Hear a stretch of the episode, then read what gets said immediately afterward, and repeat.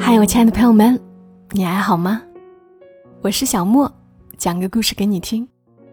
我想今晚这期故事描述的一定是真正的爱了。这其实是一个旧故事，曾经发表在《犀牛故事》上。作者秋萍，他写下了他的奶奶张成秀。秋萍说，奶奶也裹过脚，裹到一半拆了。脚板侧边鼓出两个难看的大包，所幸没别的后遗症。做起事还是风风火火。村里人总说，张成秀那个老妈子啊，身板真好，又带孙女儿，又种地，连粪都是自己挑。奶奶说，我妈生我的时候，是她给剪的脐带。我倒吸一口凉气，庆幸自己的肚脐形状也还不难看。奶奶疼我，虽说穷，但被她一手带大，也是娇生惯养的。小时候家里是黑白电视，只有两三个江西本地台，哪个台几点放哪部剧，我了如指掌。坐在床沿儿一步不挪，一看就是整天。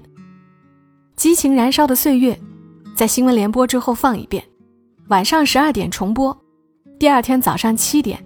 放第三遍，我每天一遍不落的看。奶奶不管我，也很少喊我干活，见我看电视专注，就默默端一碗饭放我手里，满满的菜，高高堆出碗沿，然后也坐在一边看。她其实看不懂，却总以为自己懂了，津津有味的讲这个女人怎么怎么傻，那个男人怎么怎么不是东西。我有时给他解释，有时看得入迷，嫌吵，白他一眼，奶奶就噤声，小孩子一样安静的往嘴里扒饭，看我碗里空了，就接过去，再盛一满碗。有天天将黑，奶奶去了镇上很久都不见回，天完全黑了，我才开始担心，两个台换来换去。直到电视屏幕变成白麻麻的一片，再见，在电视机的四个角撞来撞去，奶奶还是没有回来。第二天，我被叫到医院，看见奶奶躺在白白的床上，双脚被石膏固定。他问我昨晚是不是没有吃饭，我哭着点头。他又拉我在床沿坐下，给我一瓶杨梅罐头。那是昨天我硬缠着他去镇上买的，于是我哭得更凶。伤得重，又上了年纪，人人都以为奶奶的腿好不了了。但半年之后，她神奇的站了起来，开始走路。没过多久，竟又能生龙活虎的去镇子上给我买吃的了。她住院的那段时间，很多人送来各种口味的罐头。他从来不吃，都只给我。后来初中住校，一周才回家一次。我每次去学校前，都和他约好哪天回家，他就会做很多好吃的，早早站在家门口望我。远远见我就一瘸一拐的迎上来，边走边念他今天做了什么菜。吃饭时就边问东问西，在学校吃的好不好，同学好不好，边不停的往我碗里夹菜，自己碗里一筷子不动。有一回，我弄丢了五十块钱，那是我当时半个月的在校生活费，不敢向我妈说，便开始每天走路回家吃饭。沿路有片坟山，花花绿绿，插满祭祀的假花。晚上吃完饭回学校，天就渐黑了。经过坟山，心里就会打鼓，因为以前摘杨梅时不小心闯进一片坟地，回来就发了高烧。还有那个很深的池塘，村子里传每逢冬天，就有好几个人穿着棉袄，魔怔似的跳进去洗澡。有天天黑得格外早，也没有月亮，奶奶知道我怕坟。硬要送我，她腿脚不好，我黑着脸把他吓在了家门口，一个人埋头走，总感觉背后有人，恐惧却压着我不敢回头。直到到学校门口，才松下一口气，向后望望，却看到奶奶一瘸一拐的身影，远远的，似乎也喘着粗气。我气得骂他，眼泪却止不住的流出来。站在时间这头的自己，很后悔，那时怎么就不逃一次课，把他送回家，陪他在黑暗里一路说说话呢？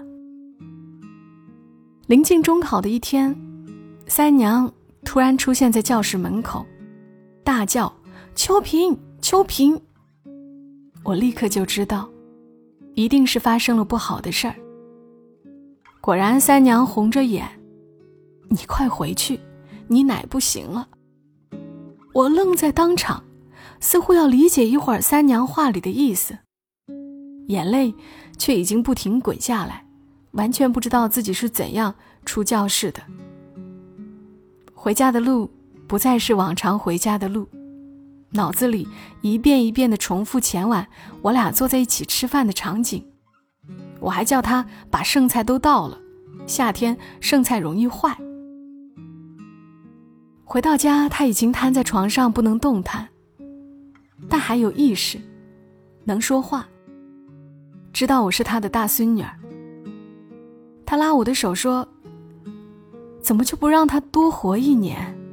他还想和我一起去县里，陪我念高中，还说县里的肉便宜，他想吃肉。因为之前我许诺说带他一起去县里。”租个房子，经常剁肉吃。他喜欢吃肉，然而有爷爷的时候，他把肉给爷爷吃；有我的时候，他把肉留给我吃。临走了，他才说自己想吃肉。我拉他起来，哭着说带他去县里给他买肉。可是他连说话的力气都没了。也不知道他有没有听见我说话。一直清楚的记得，奶奶走时的脸，眼睛深深下凹，没有光泽，嘴巴张开，口里有粘液，一张皮包着两颊凸起的骨头。大人怕我害怕，拉着不让看。但是怎么会呢？她是我奶奶张成秀啊。我是全家最伤心的，哭了好几夜。我把他的身份证从一堆要烧的东西里偷出来，走到哪里带到哪里。当时以为自己离开了奶奶活不了了，现在却活得好好的。他在上面知道了，会高兴吧？我却有点难过。